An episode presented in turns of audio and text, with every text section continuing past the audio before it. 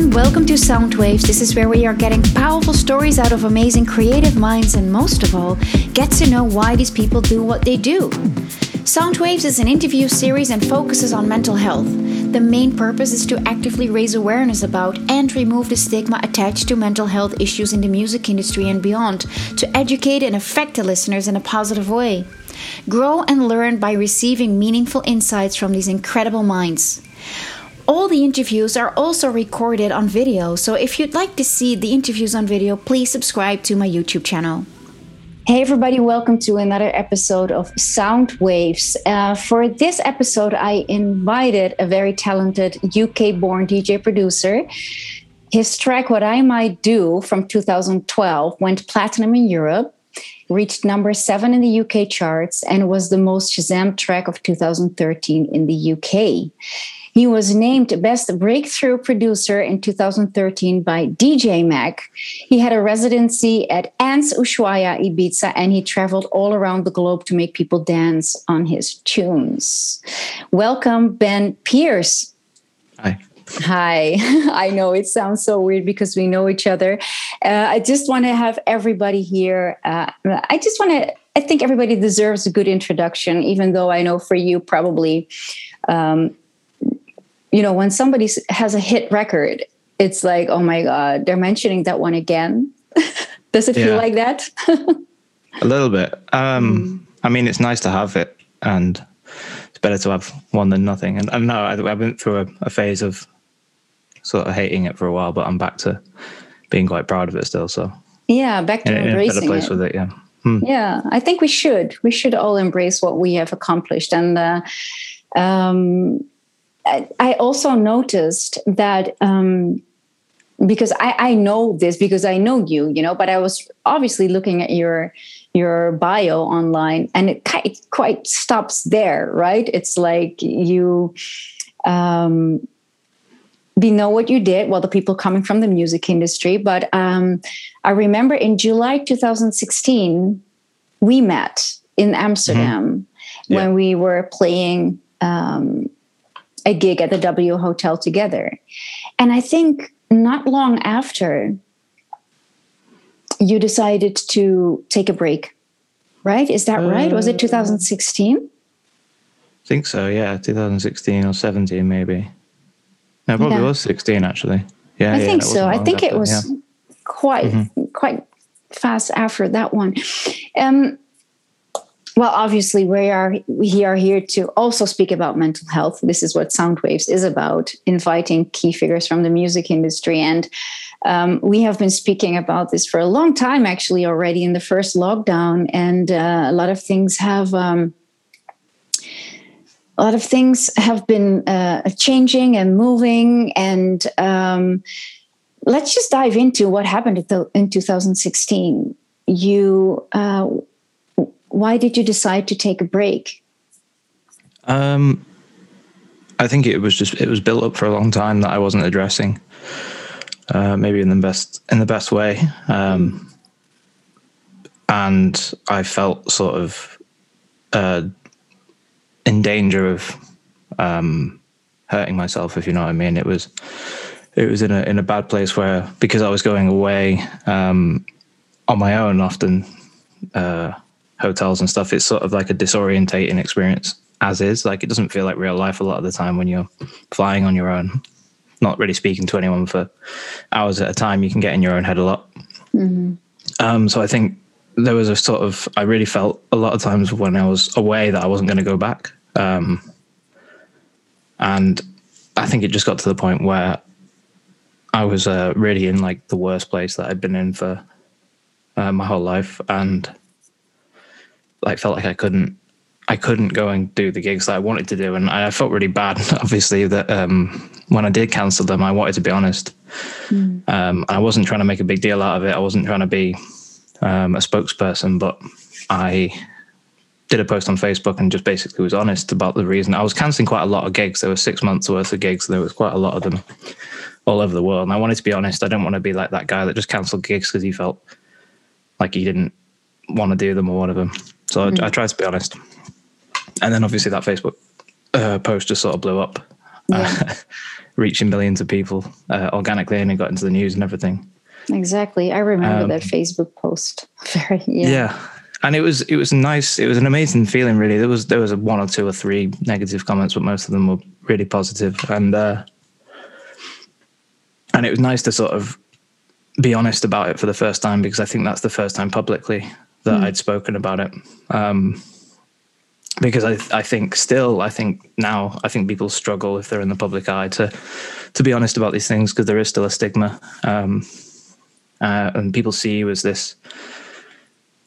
Not not human is the wrong word, but they see you as a as an act, as a as a personality or whatever, and they yeah. look up to you in a way. And it, and it's sometimes difficult to acknowledge that those people are struggling with stuff. I know I I definitely felt that way when I found out about certain musicians as well. Um, or actors, obviously Robin Williams was a big one for people. Um, and I think it's difficult to come to terms with it. Um, so it was nice to see the reaction that people um, were sort of like on board with it, and it was it was speaking a truth for the first time that I hadn't done before. Mm. So then it was the sort of first steps to acknowledging it and, and trying to take it on board and deal with it. Yeah. Yeah, we just be, before we started recording, we we mentioned the part of you know talking about mental health is often very um, it, it's quite heavy sometimes you know the, the subjects are, are, very heavy in the conversations but we also want to keep it light. But now all of a sudden you're also here in this podcast well this is about mental health especially in the music industry so i can't go around this topic. And but all of a sudden you became one of the uh, you know key figures not just as as as a successful DJ but also for you know to speak about mental health in the music industry. And so what did that you know how how did that make you feel?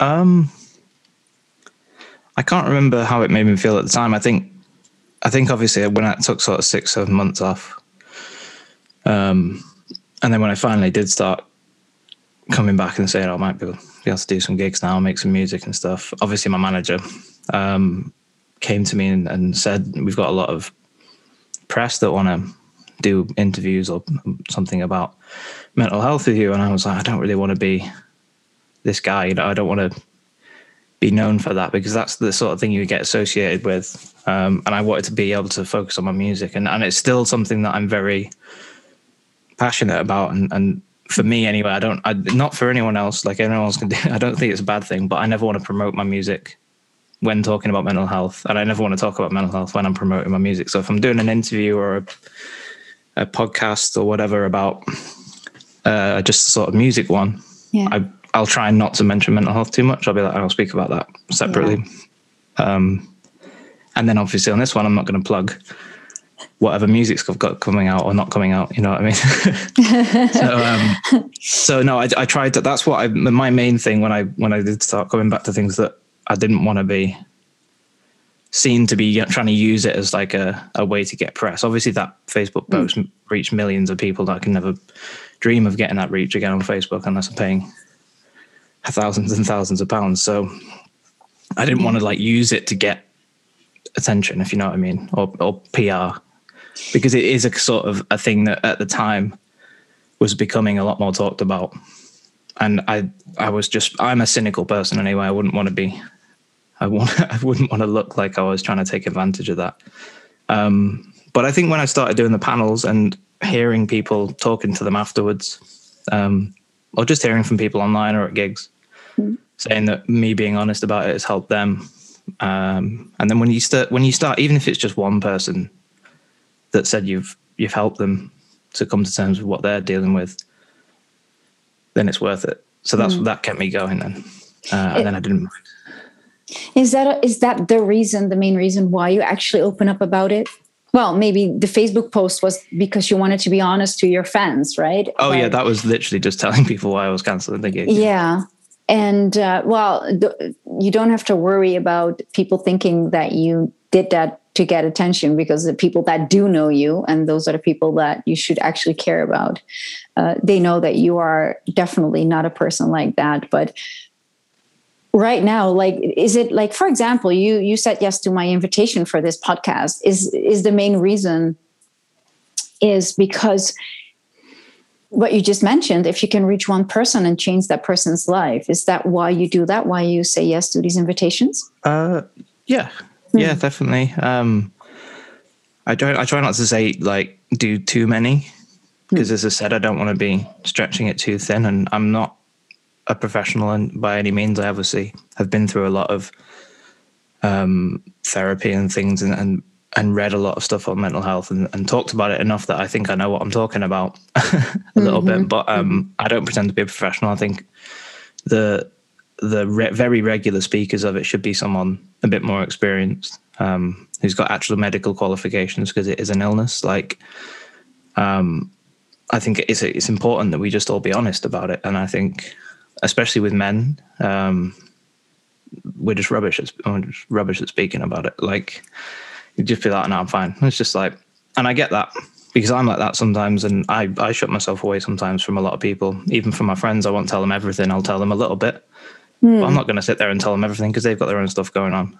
Um, so I think it's just encouraging people to be honest and closing the stigma down, so that when someone says, "Oh, I'm I'm struggling," the the normal reaction isn't, "Oh, what." Oh, that's weird. It is okay. Yeah, me too. Sucks. Mm. Let's, let's deal with it together. So, um, because I, I think I've, I've found a lot, even very close friends over the years didn't really know how to react to it. Um, in their own little way, they didn't know how to speak about it. It was a shock to them uh, in some ways, and uh, so I think it's just breaking down that barrier of treating it like a very normal thing, like having a cold or a, a sore arm. It's the same sort of breaking that down, so it's the same sort of um, ease in which people can talk about it to, to each other and bring it up because you don't like the thing is if you make it a big deal obviously it is a, it's important but it's also so so normal yeah like nearly everybody has at some level has struggled with some sort of mental health it's not a diagnosed condition and there's obviously everything's on a spectrum um, but to some degree people can relate um, and i think the more you build it up to be a big deal when someone is really struggling, everyone goes, "Oh, I don't want to trouble people with this." And it's a big question to to overcome. Yeah. Um, and you start at the small bits. You start this really small um, level of being able to go. Right, you don't have to talk about it, but like I'll just let you know that it's okay to feel like that. We don't have yeah. to say anything else.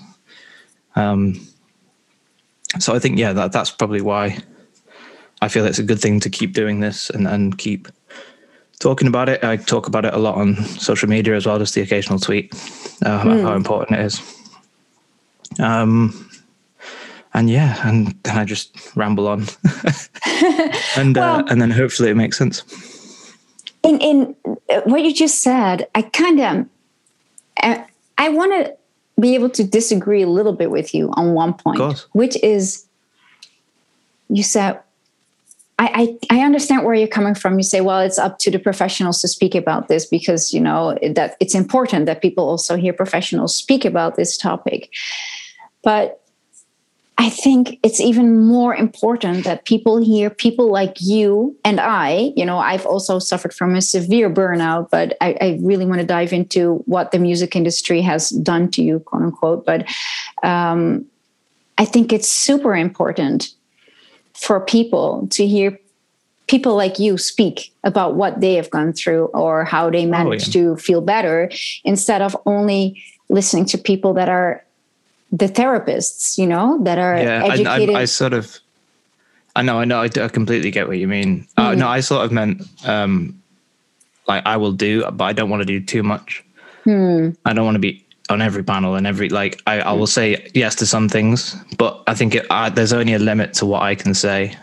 Um, I will tell my story and, and speak honestly about my stuff, but I think on giving advice and and things, mm. um, I think it's important to have that sort of expertise there as well, mm. because say you could get a load of DJs in a room that have suffered with stuff, and if they talk for an hour or two if there's someone in the audience who genuinely is struggling, they might take the wrong things away. We might say something. I might say something in in sort of a maybe a not very serious way that they took. Like it's very difficult to hmm. Be completely productive all the time, and I don't have to. I don't want to have to worry about um, having an effect on anyone. Yeah. Um, so that's just mean not doing too many of these things, like not doing everything, not being the only voice, because I think a balance mm. is important. But absolutely, it's really important for people to speak. Ben, I'm very honored that you that you said yes to my invitation. I wasn't trying to make it seem exclusive. Um, I just think it's important to have balance. I think from a, experience myself of doing the panels, for example, hmm. some of them get off topic very quickly. Yeah. Um, some of them I've I've sat through a couple recently. Um, obviously, I won't say which ones because the people that organise the events are great. Hmm. Um, but some of them you just sort of sit there and you listen to certain people and they're, they're talking about something and they're trying to obviously make it entertaining for the crowd. They're trying to be a bit of a a personality or whatever, or maybe they're nervous and they're trying to just they're yeah. just off on a tangent. And I just often think of like, what is this actually? Like, what who is this actually helping? Like, we're talk, we're talking just about nonsense here. Yeah, in um, that sense, I totally get you. There needs to be a balance between between the yeah, that's what I meant experts and and uh, although you're an expert as well because you know what worked and what didn't work for you. So let's dive into that a little bit. You've had an enormous success, uh, and your big break breakthrough was obviously the what I might do. Your track from 2012, and so what happened to you? Why? Um, okay, so. I can come up with a lot of things that I come up with, but I want to hear it from you because was it, yeah, what was it that that you just um, couldn't go on and had to cancel your gigs? What happened I, I, to you?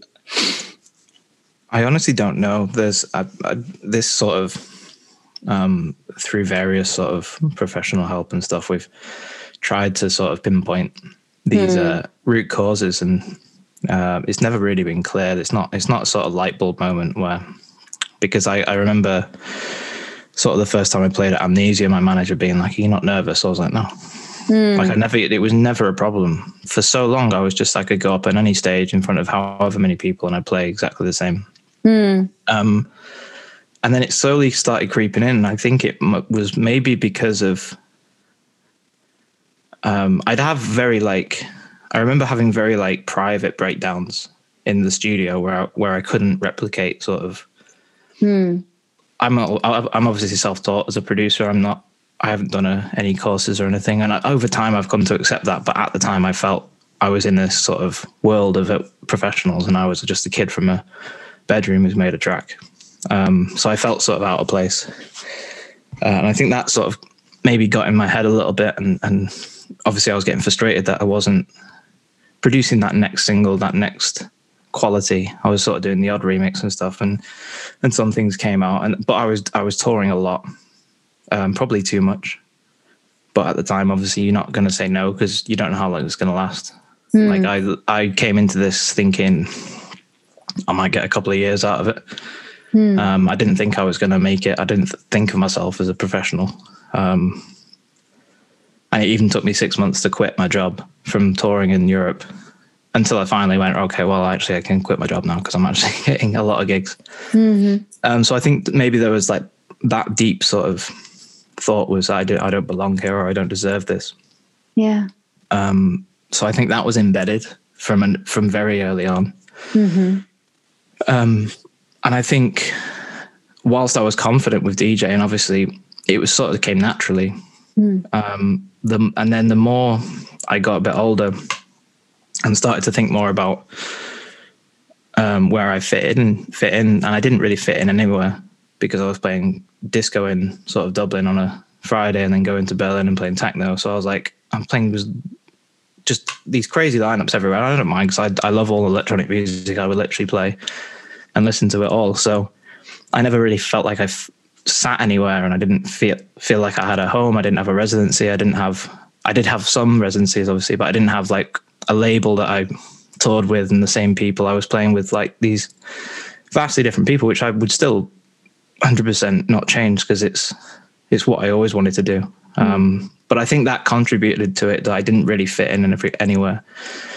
Um, and then I just honestly just ignored it for too long. I I knew that something was wrong in a way, but you sort of you you feel guilty because you've got such an amazing job. Um, and I was so so lucky for years. I mean, from 2012 for the last like eight years up until all this kicked off. Um, I mm. was all over the world, fight like every single continent, going places I've only ever dreamed of going when I was a, when I was younger. Um, and I was so lucky, and, and obviously I was really grateful for that.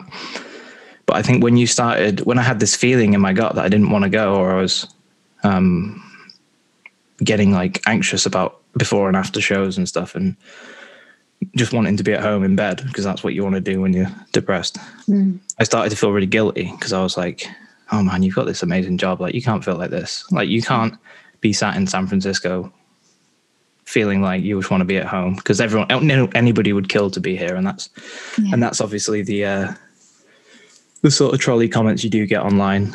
Um, oh, if you don't like it, then why don't you just stop DJing? Well, it's not the, yeah, it's not yeah, really the point. So I think it was just a, it was a combination of all that. Um, there was a bit of burnout to it as well. Obviously, I was yeah. touring a lot, um, and it's. I think people don't realize how much it takes on your like physical um, and mental like well-being. Um, you're going from insanely loud clubs, really bright, stimulating, to a silent hotel room for four hours, and then you got to go to an airport. And airports are just stressful. Like I, I've seen my friends go on holiday who like you, you, they go on holiday and they get to the airport and they just lose their mind. Yeah, it's, it's a stressful environment. You've got I don't know why it is. I think they're just built to be stressful because maybe you shop more or something. But like there, it's not a very friendly place to be, especially when you're on your own. Mm-hmm. Um, and so yeah, like I think it was just a combination of everything um, that just sort of came to a came to a big build up and um, and then obviously led to me having to take take the time off. But but like it wasn't like a a single moment, if you know what I mean. It wasn't no. like suddenly it's there, it creeps up on you. Definitely. And sometimes it's very, very difficult to realize what's going on because you can just push it away and you can be, oh no, I'm fine. And you just change your change your practices and change what you're doing and, and try and ignore it. Um, but it'll uh, it'll creep up for sure. I think it's very interesting what you just said. And I think that is exactly what a lot of people experience artists that um, have a breakthrough, like a success, a big success. It's like you mentioned a few things. Uh, one of them was like, oh man, I didn't even seem, I didn't even take myself as seriously. I didn't, you know, I was, I, I taught myself how, how to produce music. And then it's it's okay where is the next thing you know can it be as successful people are expecting some things from me and on top of that the the mindfuck i want i want to call it inside of you like man i should be lucky and i should feel happy about my success. And and so many people want to be in my place. It's actually happening but i feel so shitty. So you you keep up. Actually it's keeping up appearances right? Uh, and so many artists do that but it's not just in the music industry. I hear it from um, sports athletes as well. You know when they are number one or they won gold at the olympics or whatever they're like oh I, would rather be like second because then i have another thing you know to accomplish but when they're when you're number one you're there's so much pressure on you and people expect so much from you and um, so they get they train so hard that also sport athletes uh, burn out or overtrain themselves. So it, it's a very, very interesting thing what it does with the mind, and also um, actually being able to uh, carry that kind of responsibility of having that success and what do you do with it and not feeling guilty about it and do you think it comes down to self love? Like, how much do you appreciate yourself? If you let, let me put it like this Do you think that artists who enter the industry feeling, you know, that are imbalanced, that did a lot of, of the, the work with themselves, on themselves, with their mind, um, have a better chance to have sustainable success? Um, I think it's I think it's a very hard correlation. I think yeah, if you because I think that um, perhaps there is a something some link between creativity and and um, and sort of I'm trying to think of the best way to put it. What, I'm, what I've got in my head. There is sort of this spark of creativity, isn't there, that comes with like not thinking too much. Um, mm-hmm. You just go in and you do something, and that's you obviously see it with a lot of bands. Is that's when they write the, the best album is when they they don't they don't fucking know what they're doing, and then they get older and start thinking about it more. Mm-hmm. Um, and then they obviously the, they sort of drop off. But it's I don't know whether that's a direct correlation or not. Um, but it's interesting when you mentioned sport. The, the first thing that came into my head is that sports psychology has been has been a huge thing for so many years um, and talked about. Um, and obviously, if you're at an elite level of sport, um, not even an elite level, but a, a, sort of professional level, if you're in a, a, team, for example, you would you would have a sports psychologist there to to talk about these things yeah. and, and to mentally train you for because a lot of them uh, a lot of success in sport is attributed to mental mentality more than physical talent mm-hmm. because there've been obscenely talented sports people that and you see that with with everything as well but i think with the music industry you don't have that sort of level of support there because everyone's sort of doing it for them for themselves mm-hmm. um, obviously this has been a huge discussion um, since everything since um, everything started maybe getting spoke about a bit more with mental health in music mm-hmm uh, whose responsibility is it? Is it the managers? Is it the record labels? Um, and then for DJs who go on tour on their own, hmm. you haven't got anybody there, so it's you. You then have to set up these support networks. Yeah. Um, and I think when you are sending kids out, and actual kids, I mean, I was, I was very young, bit actually older than some Mm. You see kids going out when they're 17, 18 yeah. and doing what I did and tour sort of all over Europe and the world on their own. Yeah. Um, you have to have something there. Mm-hmm. Um, or at least have a sort of honest communication that those people probably need to look at themselves and, and talk about what's going on. Yeah. Um, because otherwise you do get those of obviously not everybody but you will you could get those situations again. And i think i think this is what i get frustrated about with the with the music industry a little bit over the last sort of five years is that they've they do the panels at the big conferences and they go oh that's enough.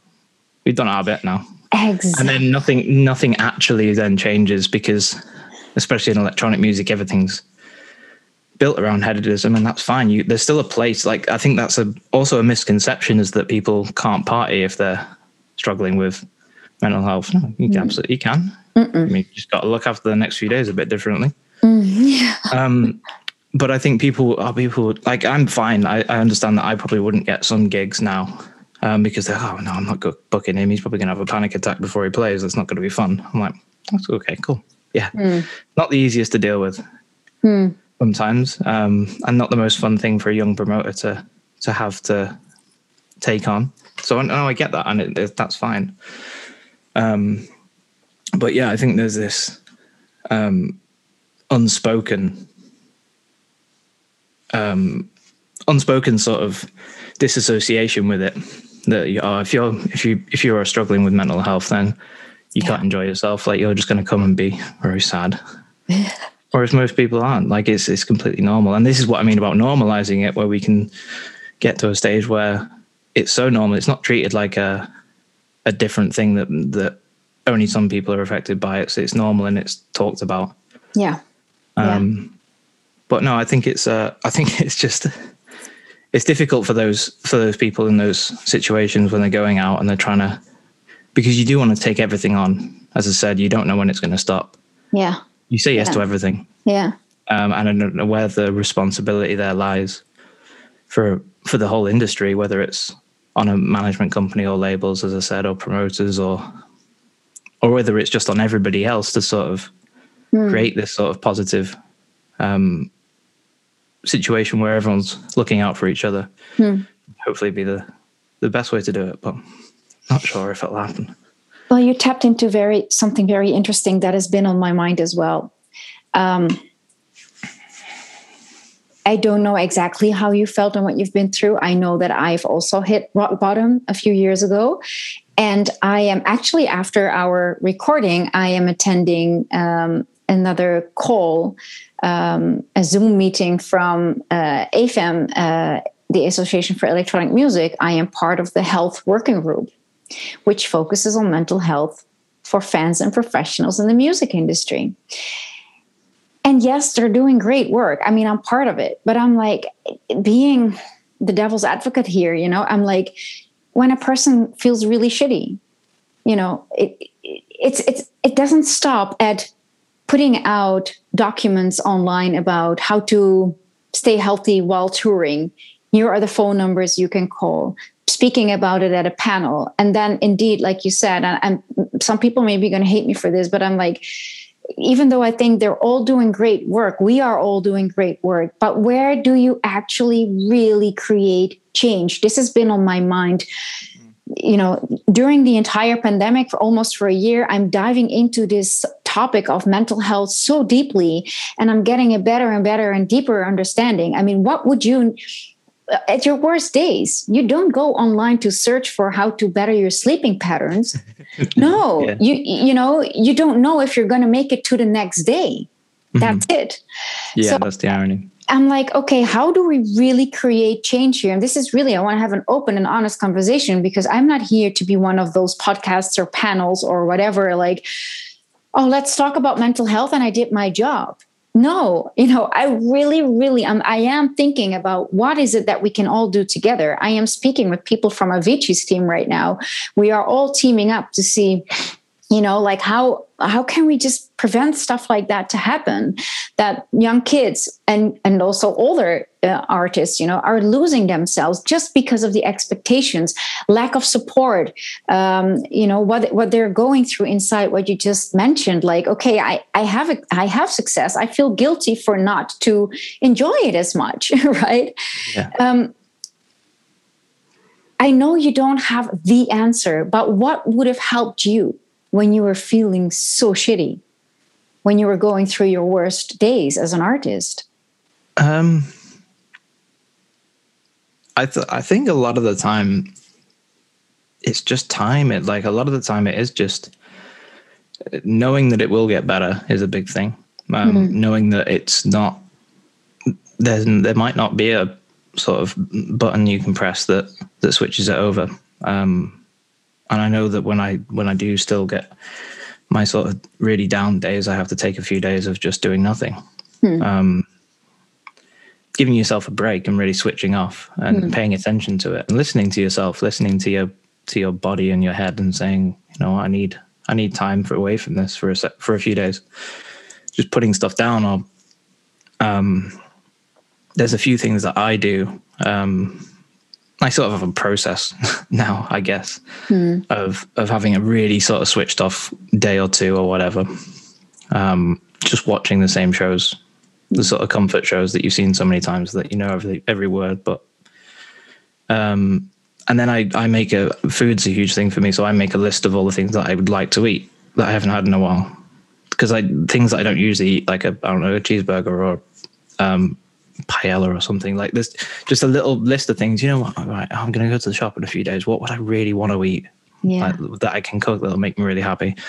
So just making making finding a little routine that mm. that you know when it does pass, which it will, that you've got steps out of it to make yourself really and like really launch out of it, not just sort of slowly get out, but really like I'm actually going to go.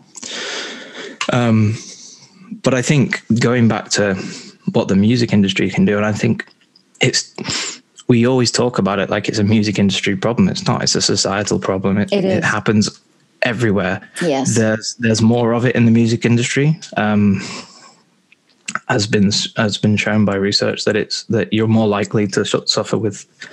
But I think that's maybe um, it's not all on their shoulders. Um, I think the important thing to be doing, as I said, is to normalize speaking about it so we we affect it from the ground up. Hmm. Because if if people came into the music industry already having this sense that it's okay to talk about these things, yeah, then we'll get to a place where everyone involved, so say a promoter, a, a driver, a sound tech, artist liaison, an artist, and whatever. Everyone in that room or in that line of communication has come in with this sort of background knowledge before they were in the music industry, built into them from the ground up through education and through yeah. sort of society. That it's okay to not be okay, and it's okay to talk about it. Yeah. So then you feel safe. Um, so I think a lot of it's too focused on what the music industry can do is is more about what we can do as people um, mm-hmm. to sort of influence everybody else, and I think that's important. It's it's such a a huge problem, um, for, and obviously being in lockdown has, has, exacerbated things. But but you see it online. Um, younger people are a lot more in tune to talk about this kind of stuff. Um, called being woke, which the right wing don't like, but um, that's part of it. Part of it, you, are you're, you're okay to talk about it, and it's it's normal. Um, yeah.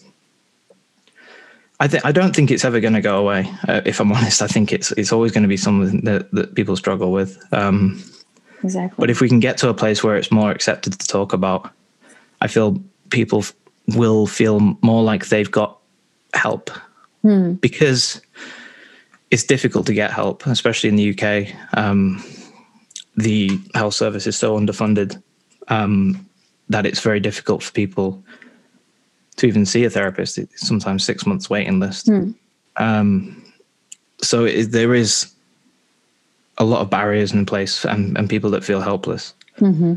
Um, so I think it's more about just creating this, tr- trying, trying to create this sort of um, environment where enough people are are okay to talk about it. Enough people have this sort of basic knowledge of things to say. Um, there's a lot of really good online accounts that sort of say this is what you can say to people who are really anxious, or this is what you can say or do to people, yeah, or people who are having a depressive sort of few days. Hmm. The language is really important sometimes because the yeah. sort of cheer up nonsense, or oh, why don't you just go to bed earlier? Never thought of that before. Yes. The, the, oh, it, oh, I should just I should just cheer up, shall I? Oh, I should have tried that. Fuck. Yeah. Um, tomorrow is, is going to look better for you, right? Yeah. Yeah. I, there's and even if it's not tomorrow, it can be the next day. Like it will come. It's just not. It's not immediate. Sometimes you just you need a few days. Just go and do what you do. Um, it's it's difficult, but I, as I said, I don't think. I think so many so much of it especially on the panels, is like, what what can we do as a music industry? Whereas really, we should just be saying like, what can we do outside of that? As a society, and also, I yeah. I mean, I have a real struggle with a lot of wellness because I'm not a spiritual sort of person at all. Don't mind mm. if people are, but a lot of the a lot of the processes to help, especially in um, music, because of the sort of creative circles and everything. Mm often sort of links with spirituality and and I that does just doesn't resonate with me at all. Um, so again, that's another barrier is is is building up ways that people can talk about it without getting sort of oh you don't meditate. well, no wonder. So you oh, meditate really? without yeah. you can meditate without being um, overly sort of involved in the whole spiritual aspect of it. Exactly. Yeah. You can do things that make you you can do yoga without being heavily into the sort of um, spiritual aspect of it, which mm-hmm. is where it was formed. But it, ideally, at the end of the day, it's stretching your muscles, which f- it feels good and it mm-hmm. relaxes you, and that's a physical aspect. You don't have to really buy into the the spiritual side of things. Fine if you do, mm. but I still think that there is there should be avenues for people who don't really feel that way because often wellness is too tied in with spirituality for me anyway mm-hmm. from from my experience of researching it and knowing it um, you get this sort of you get this really like elitist implication sometimes of mm. oh if you don't subscribe to my sort of spiritual sort of side then you can't have access to these certain certain areas of of wellness um, and it's just something it's it, I, i'm rambling now because this is what I do when I lose my train of thought. But um, no worries. I'm but I think it's having an access. yeah, I think it's having access to everyone. Um, everyone can have an access point to a to a bit of support. Mm-hmm. Um, and that's the important bit. And whether that's by with your friends or whether it's an online account or whether it's someone else, it's just creating this sort of network, as you Yeah. said, that people feel safe to access and easy to access. Not that because, as you said, you wouldn't go and Google how to safely tour if you were in that state. You would much rather just just go and do your own thing. Yeah. But if you had a friend there to say, texting you and just asking you how you're okay, and like just just little things like that, I think it's it makes such a big difference. Um, even if you sort of don't think it does at the time. Do you think it will help if in the music industry it would become a normality to not just have a a booker, an agent, a manager, but also like a mental coach or call it whatever. Just like, you know, part of your team is like checking in on you. You Yeah. know, on, on on how you are doing. Obviously, the managers, I don't want to insult them. Obviously, they do that as well. It's not that they are all you know sometimes uh, uh, they are perceived as oh they only uh, want to make the money out of the, the the talent that they're working with but they're also human beings right there are definitely a lot of managers who really want the best for their artists um, however maybe talking to a mental coach um, uh, you know that is just guiding you on your career. And I, i'm maybe young talent as well and their parents right? Sometimes parents have no clue well most of the times parents have no clue what their young kid is getting into. And then uh, when they have a breakthrough they lose track of what's happening around that kid and it's literally far away from home.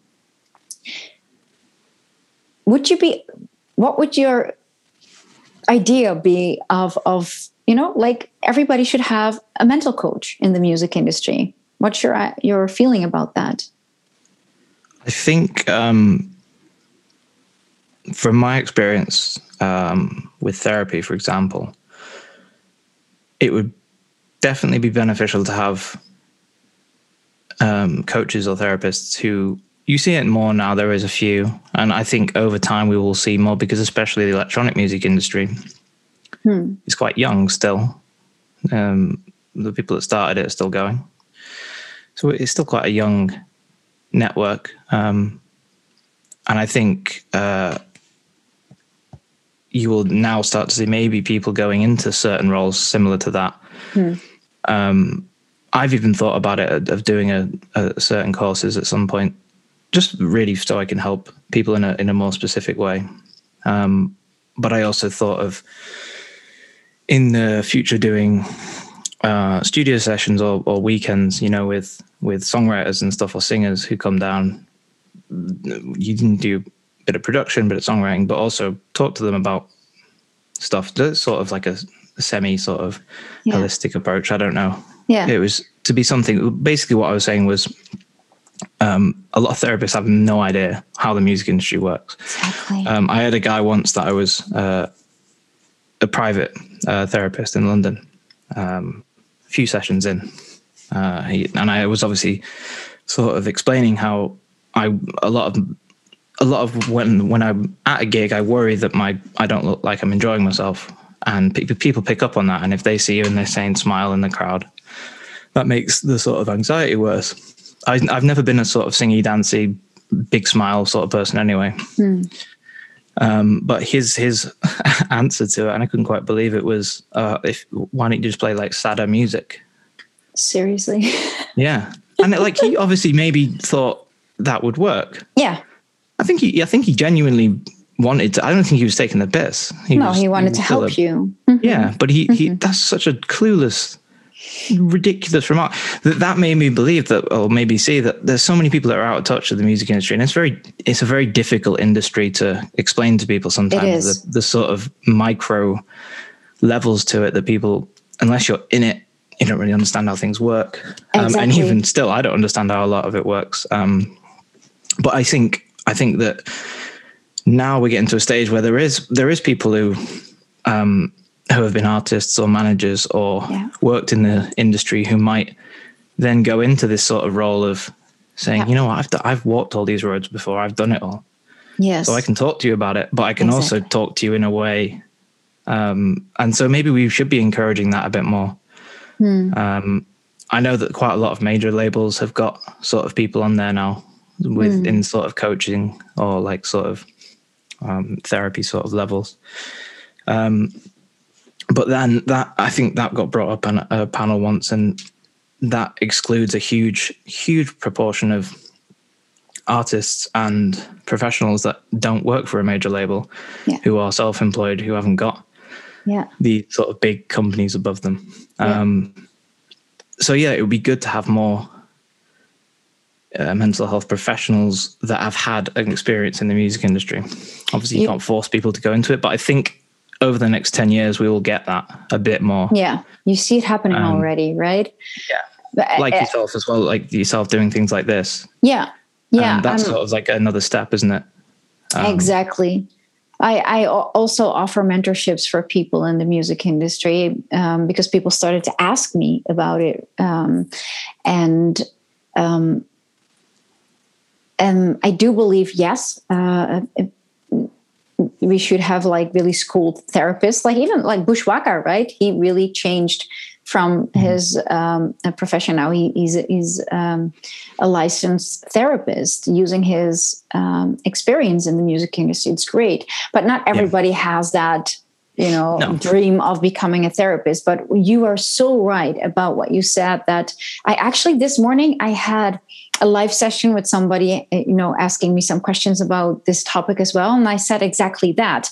Uh, research has also shown that people from the music industry, when they're dealing with stuff you know it, coming from the music industry they want to speak with somebody coming from the music industry because what you experience is exactly what i spoke about and this is you know the therapists that have not been there like really deeply in the music industry seeing how that really rolls and how it goes behind the scenes and how much you are challenged they can only understand a little bit if you're if you haven't seen Yeah. it you don't know what it is and i don't blame them either but it's not really you know to be really be heard and seen as an artist or maybe a manager that is dealing with you know they can deal with the same uh, problems as well of a highly competitive industry um, yeah people f- coming from the music industry want to speak with somebody coming from the music industry so they don't have to explain everything that they're going through Yeah, and also it like it sounds stupid, but it just you, you cut out the bullshit, right? You you can get straight to the yeah point. I exactly understand what you said. You don't have to explain the reason why you've you're doing something or the reason why you couldn't do this or this happened. Um, they would understand, and it and it would just make the whole conversation just so much more easy yeah um, and get straight to the point. Uh, and obviously, if you're paying someone by the hour, yes a lot easier if you don't have to that's explain another everything. huge factor yeah definitely yeah, it, it is. It is. Um, Mhm. Because it, cause it is um, difficult to to sit down and after an hour sort of be like, oh, I haven't really spoke much. Just sort of been explaining, yeah explaining exactly. little micro bits of of things. Um, but I think yeah, it's, it's but you see it in in so many cases with. Um, bring up Robin Williams for example. Everyone was like, "Wow, it was shocking, wasn't it?" Because everyone was like, "Oh," but it's because you don't understand. Well, obviously, you didn't know him for one, but also the being an actor at that level comes with so many challenges that the public wouldn't see, Yeah. or that most people wouldn't see. Um, so it's the same with the music industry, isn't it? Like it's, and it's finding a line between being honest about it and and still also maintaining the fact that no, it is it's still an amazing job. Um, we're not moaning about it. We're not complaining.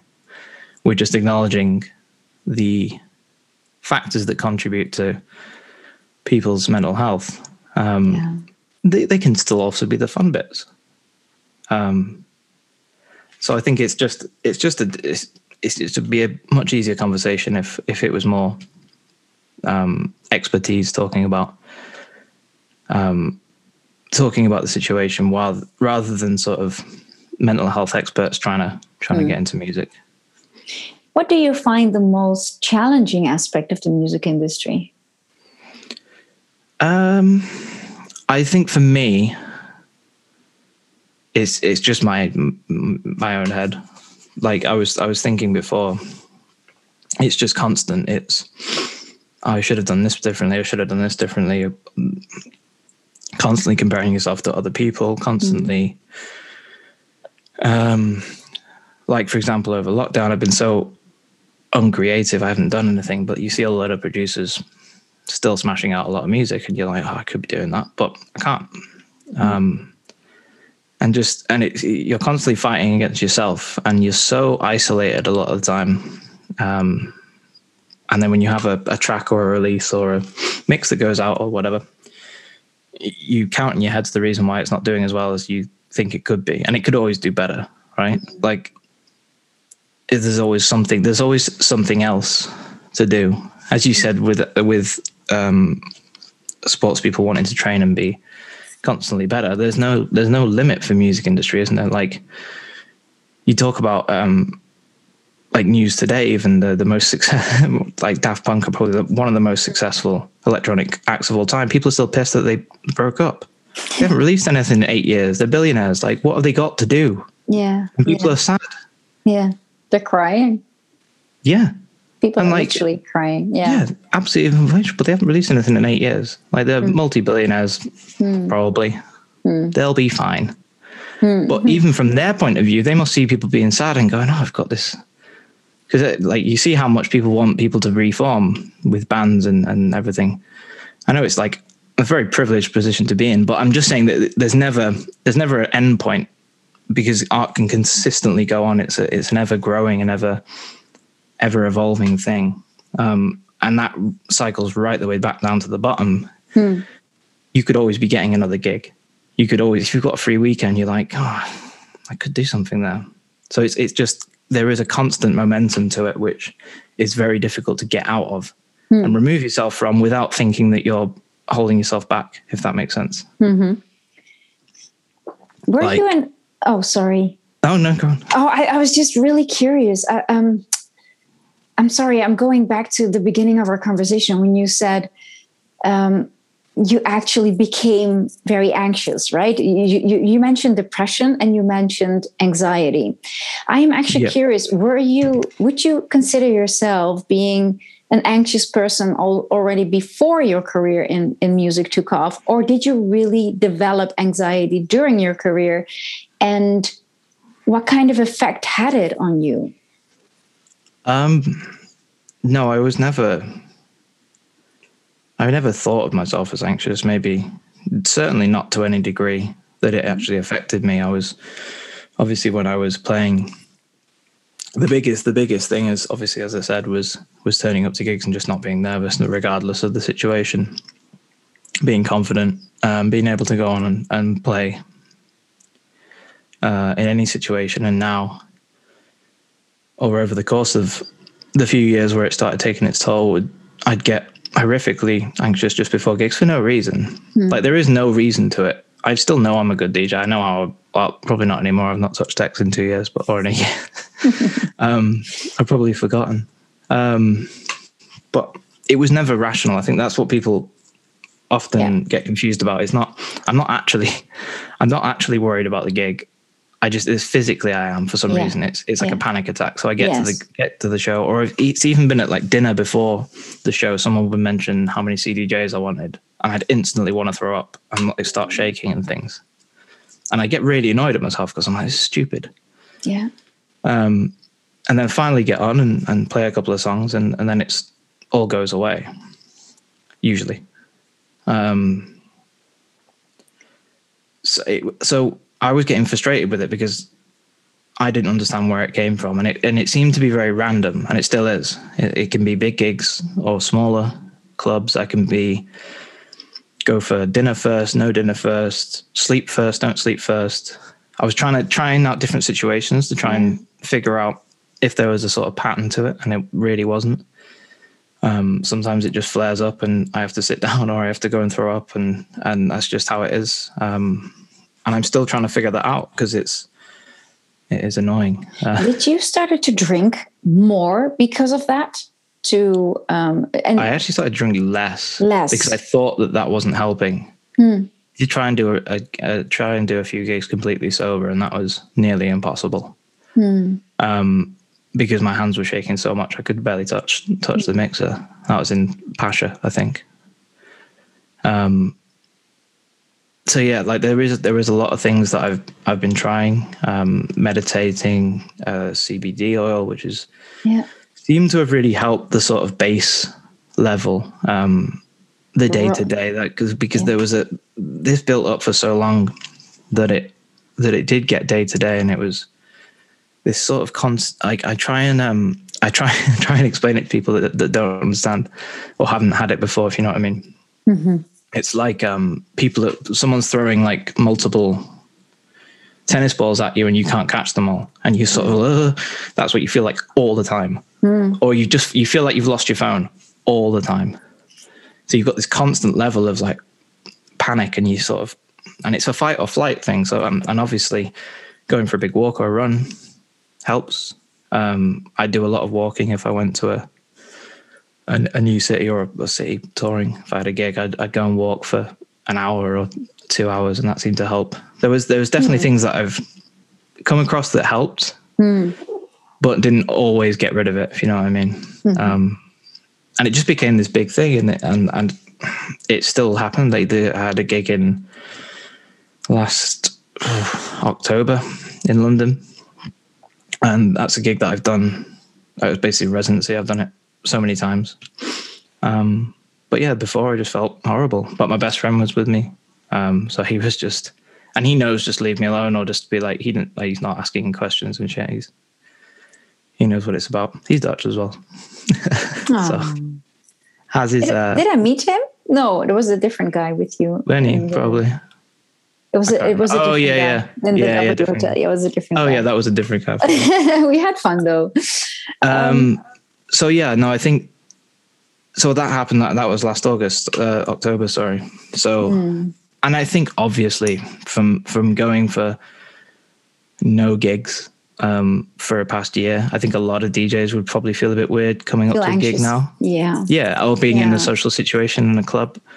Um so i'm still trying to f- find my way through that and but as i said it's not a rational thing. It's it's something that i would uh have and feel for a long time and then when it passes you're like well that was stupid um Blaming yourself. Well yeah I mean, it's all in your head isn't it so it's hard not to blame yourself sometimes because it is you still um, Well, it's something you can't control, isn't it? I Oh, mean, yeah, I, I've had panic attacks when I was younger, and I'm like, "What is this? You really, Mm. you, you can't explain this to somebody that hasn't experienced it." Well, you can try to put it into words, but it's not. It's just, yeah. I hope for people not to go through it, but yeah, um, it really feels like literally you're going to pass out or die, right? It's it's, it's that easy. It's that simple. Um, do you think there is a not a responsibility, but I feel that for maybe artists that don't travel with a tour manager or a manager or or a friend that promoters should look out uh, watch out and care a little bit more maybe um, without judging them right now probably a lot of them do already um, but to just ask the artist like but really look them in the eye and say hey how are you today? Are you okay? Yeah. Instead for, the, of- for the most part um since and i think obviously be, because my struggles have been so widely publicized um Mm. that they know like it's not it's not like they don't know what's going but on. But also in general do you But in think general, it would help yeah, I others? was- i mean you, Mm. you've been through so much already uh, you know you, you're experienced now in how people can react uh, and cannot react. And Yeah. do you think it would help like if it would become a normal thing to really have a, a little moment to really check in with the artist that is playing for you today? Because you don't know where he came from. Well probably you know as a promoter but uh, what he just been through maybe on the airport by traveling the the the, for, the, the previous gig or like you know um, yeah you're, Yeah, you're I mean, a product hurt, delivering a can service but you're also still a human being. Do you think it would help if that would be a normality like like just to check in on each other a little bit more? Yeah but i think that goes both ways doesn't it? Because Hmm. we're talking about it now framing it from the artist's point of view. Hmm. why don't the artist ask the promoter if he's okay? Exactly yeah so that we we can't just talk about artists in this conversation no um, as I said, and I think that goes back to everything before was was creating this situation where everyone feels comfortable to say. And I, I'm honestly, for the most part, um, I've had such an amazing experience with a lot of the gigs have been with people who I've played for before, Hmm. who have been really understanding and just said, "Yeah, you take your time, blah blah Yeah. blah." And do you need anything? Can we help? Like it's it's always been a very positive situation. They've they've always helped. And uh, but as I said, if you're a young kid, like when I started running parties when I was like 20, 19, 20, I was booking sort of DJs who I looked up to, you know, that were older, much older. Yeah. And I'd be in awe of them. I'd be like, oh my God, it's bloody Shay Damier or whatever. Like it's a wonderful time, you know.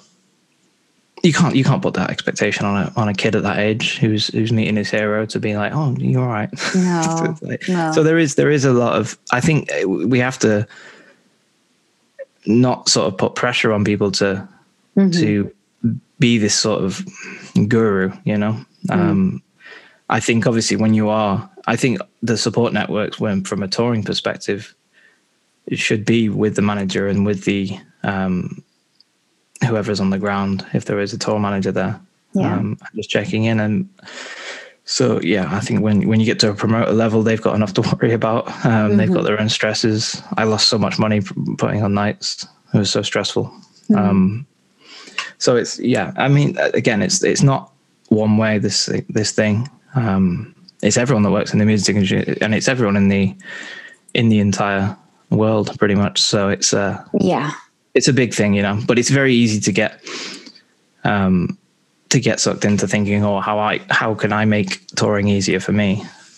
Um, Well, I think you're pointing out a really good thing. We're we're in this together, right? And the why I mention artists all the time is because I'm speaking with one right now. But oh yeah, um, of course. I feel was- that yeah, no, I know you got that, but we, I definitely, I, in in, in my during my years in the music industry, I've obviously seen a lot of managers as well, like really burned out, losing their minds, or addicted just to keep up with with the schedule of their own artists you know being there all the time. And it's it's it's a tough business. And as you said like one of the things that that that you know influenced you a lot is also the the competition you know or comparing yourself to others. And uh, it's a rat race as well. And we are also in it for the passion. And that's the beautiful part of it. And the downside the darker side is the competitive fast high demanding uh, environment where other people let go right? Other people expect you to to join them because you know they don't know that you only had two hours of sleep. They are they bought a ticket to see you play right? Yeah, yeah, so and match the they're they're letting go. They're using alcohol they're using drugs Mm-hmm. and they're, they're letting go of whatever they you know they're the, the weak. And it's a, it's it's a very crazy um yeah it's it's a very crazy working environment. It's a very crazy office that we that we have. Yeah, absolutely. Um, Same for but- bar staff and people that work at the venue, having to constantly be around people who are having the best night of their lives, and you're like, and oh, security people as well. I mean Mm-hmm. but i do feel you and and um i think what we speak about coming from the music industry counts for the entire world right? I, I believe that everything that we speak about is applicable to everybody um, uh, especially during a pandemic where mental health issues are um, increasing and people really need to watch out uh, for themselves but for each other. You know they really have to keep an open eye. And Yeah. and what we just said like checking in on each other a little bit more often maybe like hey being are you honest, I think I've had amazing conversations with people since since being uh, open about all this when I've been on tour. Um, not necessarily the promoters, sometimes promoters, sometimes their friends if we've been at dinner. Because I will honestly just say, uh, anxious, or I'll say these words, I'll bring it up if it comes up in conversation. Um, and often people will say, "Oh no, I've, I've I suffer with this and this, and and yeah, I should. Have, this is a struggle, and blah blah blah." So it's just being honest and and opening up those conversations sometimes leads to some really nice chats, um, which which absolutely can help you in those situations and may help anybody else as well. Um, But I think at the end of the day, like I never want to. I don't want to stop doing what I'm doing. Obviously, it's it's crossed my mind because it's. I say it's really difficult to to fall to be like to love a job that nearly killed you. I think that's sort of a, a way I've tried to put it to myself. yeah but at the end of the day, um, bringing music to people and, and playing music to people and, and seeing the effect it has Hmm. on them, meeting people whose music has, or your music has had such an effect on their lives. Hmm. Um, first electronic music song they heard or something like this. Yeah. It keeps you going, you know, and it's, there's such a, like, I think when talking about mental health and music, it's, it's so easy to get bogged down in how difficult it can be for people and it can be. Um, Yeah. but we need to remember to celebrate the really positive things behind why we love music in the first place why everybody flocks to it why um so many people want to go back and run festivals there's people i know that miss running stages um they just love it they do it for passion and it's Exactly. and that's why we do it and we and we honestly you wouldn't go through all this stuff um if it wasn't so so good on the on, on the on the positive sides um like i've been i've been in a very bad place touring but you can catch a sunset like sat outside a bar in a, in a halfway across the world and it'll you'll just have this wave of emotion i've like literally cried a few times sometimes just Yeah. so grateful to be in the situation um so yeah i think it's i think it's good to good to maybe like focus on on, on both sides of it Definitely, because um, you tapped into something that I actually spoke about with my, my brother, who's not in the music industry. And I was speaking, the, the ones that we didn't mention yet are the tour managers. Oh man, well, they have to keep up with your schedule and they're not even performing. They're not getting their adrenaline from, you know, what the artist is experiencing Yeah. when the gig goes well and everything.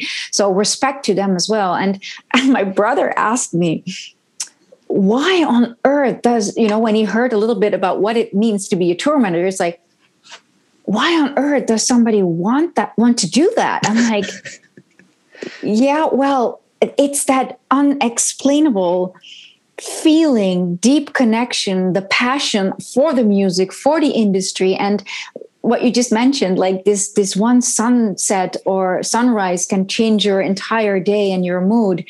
And but also for me what, what's really important is the connectedness in the music industry meeting each other over the world and knowing that you're only there for that one thing together for the music for to mm-hmm. connect with each other to and th- that is something so beautiful. Um, i started this conversation i think we're, we were not recording yet but it was uh, mentioning that music is life right? Music is a Yep. creative expression of life. So yes uh, it, it is very very important to speak about things that we can improve when it comes to taking care of ourselves taking care of each other in the music industry. Um, and on the other hand we have to celebrate all the good stuff that comes with it um, because it also influences a lot of lives um, on a positive on a positive yeah. right? Yeah. Yeah definitely. Yeah, and if you can make those lives more secure and and in a place where they're less likely to have trip down and fall, Hmm. um, then that's only going to benefit the the creativeness going forward, Hmm. I guess, and it's only going to benefit the longevity of of a music scene that everybody loves so much. So yeah yeah, I have one more question though about something that you mentioned, and it is about depression. Did you? How was that related to the music industry? How did you got that far that you're like diagnosed with depression? Was it only for, from keeping up that lifestyle and dealing with all the pressure, or was it also a mixture of personal things? You don't have to really go into into details, Uh, but well, I'm I really mean, the- curious about yeah. yeah how how how that affected you Um, again, it's similar in that I don't really know where it came from, if you know what I mean. I think there was, as I said before, it was a, a combination of things of not really feeling like I belonged there and um, sort of a self loathing thing. Um, yeah, and, th- and then going it unchecked and, and still suffer with it now that you have this voice in your head that tells you you're constantly not good enough and you don't deserve to be here and blah, blah, blah um, I think the the there was a change for me really for for so long. I, I even um, there was a change. I remember this change because I, you know, when you get a really bad flight and the the the plane's bouncing all over the place and people are screaming and stuff. just a horror. Never used to bother me. Um, and then I remember this one flight uh, just a couple of years ago. Similar to that, it was very, very, very bumpy coming into landing or whatever. And I actually felt worried. And I was I can't remember feeling worried like this for years and years and years. And I remember I realized it was because for so many years I sort of was wanting the plane to go down because I didn't mind if I died. And in my head going, that would be a really easy way out. Wouldn't have to do it myself. Um, plane crash, easy. So wow. I, and then I had this worry, and I was like, you know, when like because I never felt it before. Well, I couldn't remember feeling it, and maybe actually before, maybe I didn't have any bad flights like that until I was actually in that situation. So it was a very strange feeling, you know. It was very weird to suddenly be like, oh crap, like I'm worried this might actually crash. Yeah. Obviously, I'm sort of a realistic person. I know the the statistics of, stuff like that. I'm not scared of flying at all. Mm. Um, but it was a very strange situation because I had a woman next to me. I think um, like grabbing my arm and like she was properly scared. It was a really bad landing. I think it was in Italy somewhere.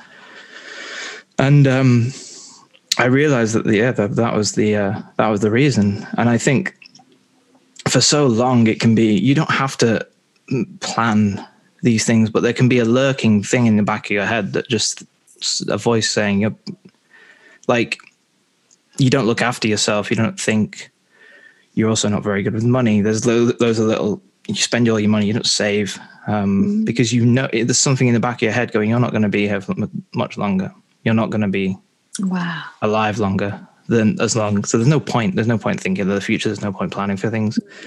Um, it's a huge effect on relationships because people want to look forward and and plan the future. And I'm like, well, I don't have a future because mm. my head's telling me that there isn't going to be one. So it's it's very difficult, and I think that's when, as he said, that how it affected me, that creeped up out of nowhere. Um, I think uh, I'd never I'd never really contemplated that before, and it, it, it took a it took a lot of getting used to. Um, but I still have the voice in my head occasionally, quite well, quite a lot over the last like um, it's been a very tough year. My dad died in September. Yeah. Um, obviously, lockdown's not been not been the easiest thing to get through, but I've I've been grateful enough to be able to move home and mm. and sort of reset. Um, but yeah, I think uh, it sort of you still have that voice in your head occasionally, but now I know it's there, mm. and I can be like, ah, I'm not listening to you, or maybe I do listen for a day, and then tomorrow I don't hear it again. So it's it's still it's just acknowledging that things that things um, manifest themselves, and if you don't address them, they get worse. That's sort of the benefit, the the uh, conclusion I wanted to draw from that. It's, is that ignoring it, that voice gets louder and louder and louder until it's exactly. it's taking over. I, it's it's uh, probably not a coincidence. I just wrote about this on my Instagram. It's like um, I said something like, "Once you, once I am successful, I, f- I can feel good enough about myself right? It's like then i then i'm okay says the little voice in your head. It's it's all about that little voice that we all are dealing with. It's just what kind of part does it play in your life and how are you dealing with it? Because pushing it away like you said it's not helping either. It is yeah. acknowledging it's there but and then acknowledging and yeah yeah ignoring it and ignoring it and just and and turning away is is is not healthy, which is what I did for so long, and it culminated in in a sort of very bad situation where it nearly got what it wanted. Um, mm. But acknowledging it and then and being honest and saying, "Yeah, okay, well, that, and that feeling's there. That's okay. Mm. Um, we're gonna we're gonna lie in bed today. We're gonna watch a bit of Netflix, and then tomorrow's gonna be better, or it might be better." Um, and and road mapping your way out of that and it is all life's just all up and downs, isn't it? I think everyone from any situation, if you don't suffer with depression, you're you still have sort of low days, you have high days. Everyone goes through that cycle. Obviously, things can pull you either way. Um, life events can obviously hmm. Things happening in your life can pull that balance out of the way, or chemical imbalances in your brain, like mm-hmm. with me, hmm. can pull it out, so that you can literally just hit a day when you get up and you just go, no, this isn't the day. And that can last for a few days and then and then you come out the other side, and it's it's just all about that balance. Is that how you got through? Just knowing that okay, I, it's rough right now. I It'll really, pass, yeah. it will pass. Is that really? That's what I- just basically what I say to myself. yeah. Um, yeah. But obviously, like I'm in a very privileged position. I have been for a long time. That I have been self-employed. Um, I've been able to take the few days in the week when I needed to, and I've been able to get private um, therapy. Um, so I acknowledge the fact that I'm in that privileged position. Um, that if I was in a in a different job role with responsibilities, more responsibilities, um, that might affect me differently. So Well, basically, Obviously- you're saying something there, uh, very important there. You were Mm-hmm. also still counting your blessings, right? You were Oh, you yeah, still absolutely. had that awareness of, oh, it could even be worse. I know that, you know, yeah, But I mean, there's there, there's a there's another another. I did a, a week in my mate's restaurant just for a bit of experience because I, I love cooking as well. yeah, and having that routine for the first time in sort of then it was six years since I'd been self-employed. Having that routine for a week made me feel really good about myself. Like I was genuinely in a in a good place by the end. I was tired because it was hmm. like twelve hour days, hmm. but it, it genuinely helped having this camaraderie around me. I was going and seeing everyone the same day. So, so I think there's a maybe obviously I do count my blessings. My my job is amazing and I'm eternally thankful for it. But the lack of routine, I think, obviously uh, imposed by me, but the lack of routine and the changing routines can also be a challenge. So it's, it's just balancing that, being aware of everything um, and aware of the things that can change um, how you're feeling. But it's all a process. I'm still figuring this all out. I might might have uh, better insights in a couple of years. Is there anything over the years that you experienced that that maybe would you do anything differently if you look back? Um, it's difficult to say. Like it's, it's obviously um, it's easy to say, oh, I'd Yeah, take more time off, and it's quite a shitty question, isn't it's it, no, it's a good question because it, it makes you think about things, but it's there's so many moving parts, isn't it? That you could say, oh, if I didn't do this festival, I wouldn't have got this and this, and Yeah, there's all the things that can happen. I think I would have, um, I would have maybe tried to be a bit more aware of myself a bit earlier and and just get help earlier. I think was the main the the main thing. Um, and then because I, I think so I do this all the time, and I think I, I I think I mentioned it slightly before, but I'll look back on myself and go, I should have should have practiced piano more. Hmm. And I'd tell myself that for about three months. Don't do it. Because in my head, there's, there is a voice in my head going, there's no point, you're shit. You're terrible hmm. at it. You're never going to get better. So it's difficult. And it sounds hmm. so simple and it's, it's so simple and it's stupid because you get annoyed at yourself. You're like, I should have just done that. It's that's so easy. I should have just, I, there's a thing downstairs that I've been meaning to post for about six months. And it just, I just put it off because I think that's just a, it's just a symptom. It's just something that happens. Um, it's not, a, it's not an urgent thing.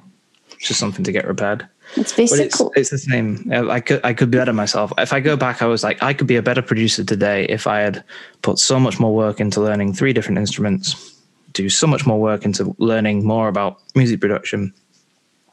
But then on the flip side of that is would that actually make me any better or would that make me just overthink everything? And would I have had the same ideas that that I would have had anyway? Um, so it's all just a balance thing. Um, and it's also part of being an artist. I think I haven't spoken with all the hundreds of interviews I've done over the years. I, I don't think there is one artist in the world that told me, I'm on point, you know, I know it all. I feel good about, you know, it's like they're always, as an artist, you're always doubting yourself. You're always pushing yourself and you're, But there is this myth, isn't it? That I think that's the thing from a public point of view and a fan's point of view. You look at these people and you look up to them. And I remember meeting some people that I looked up to who confessed that. Be like, I can't finish a can't finish Yeah, a tune yeah, in my life at the moment. And I'm like, Yeah. Mm. wow, like I look up to you as like a hero. Um, so maybe there is a bit of uh, theatre to it all that you need to keep up the appearances that you're a musical genius. Otherwise, no one's going to buy. I'm like, oh no, he didn't know. Too late doing. now.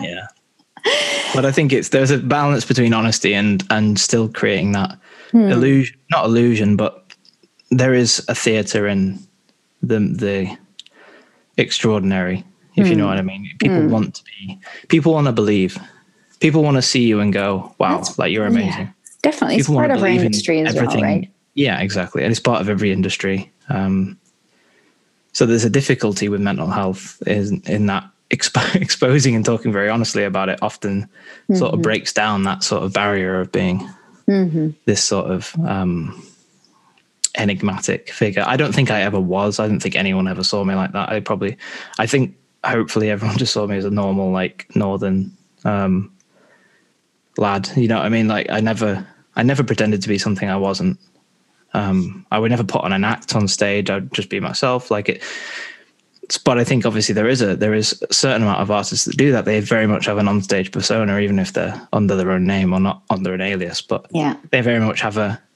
camera on camera persona. Exactly. and different when you go for dinners with them. Um, and i think that's where it's maybe difficult to to be completely honest. And that's fine. Like it's not for everybody. Um, And you know what? It's it's not up to us. We can't control. Nobody can control how other people perceive us or you or you know. No. It's and on top of that, maybe it's too spiritual for you. I believe that everybody perceives the world from the perspective that they, you know, from who they Oh, are yeah. themselves, right? Absolutely like no that's not spiritual that's more psychology isn't it psychology. Okay, good, good. there is that there is I that get away with this one.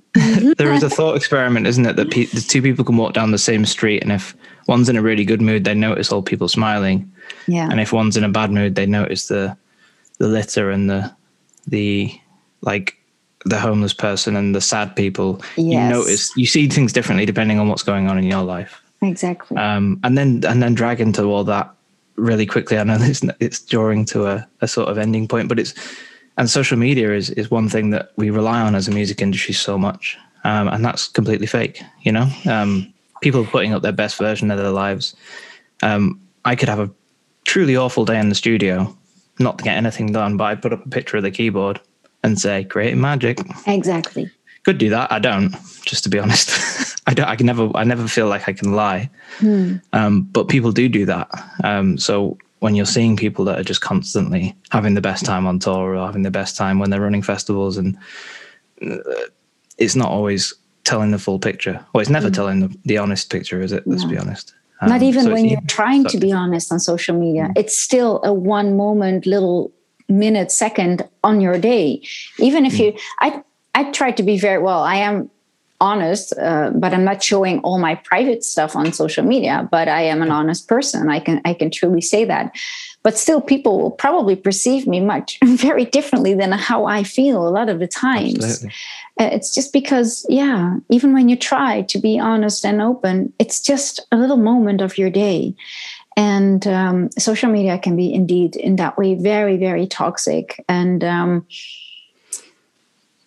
Fluke, I had Fluke in, in, in the other uh, previous episode, and he said uh, the same thing. He said, I was trying to be something that I'm not, and I stopped doing that. He said, I don't want to want to keep up a, a very tough techno image of myself. I am a smiling guy. You know, he says, I'm a happy guy, and that's who I am now. And who doesn't, you know, get that, or if it's not techno enough, it's not my problem Yeah. anymore. He said because You feel like you have to uh, try and fit in with with what you should be instead of being what you are. yeah, Um, yeah, I definitely think that's a big thing. yeah.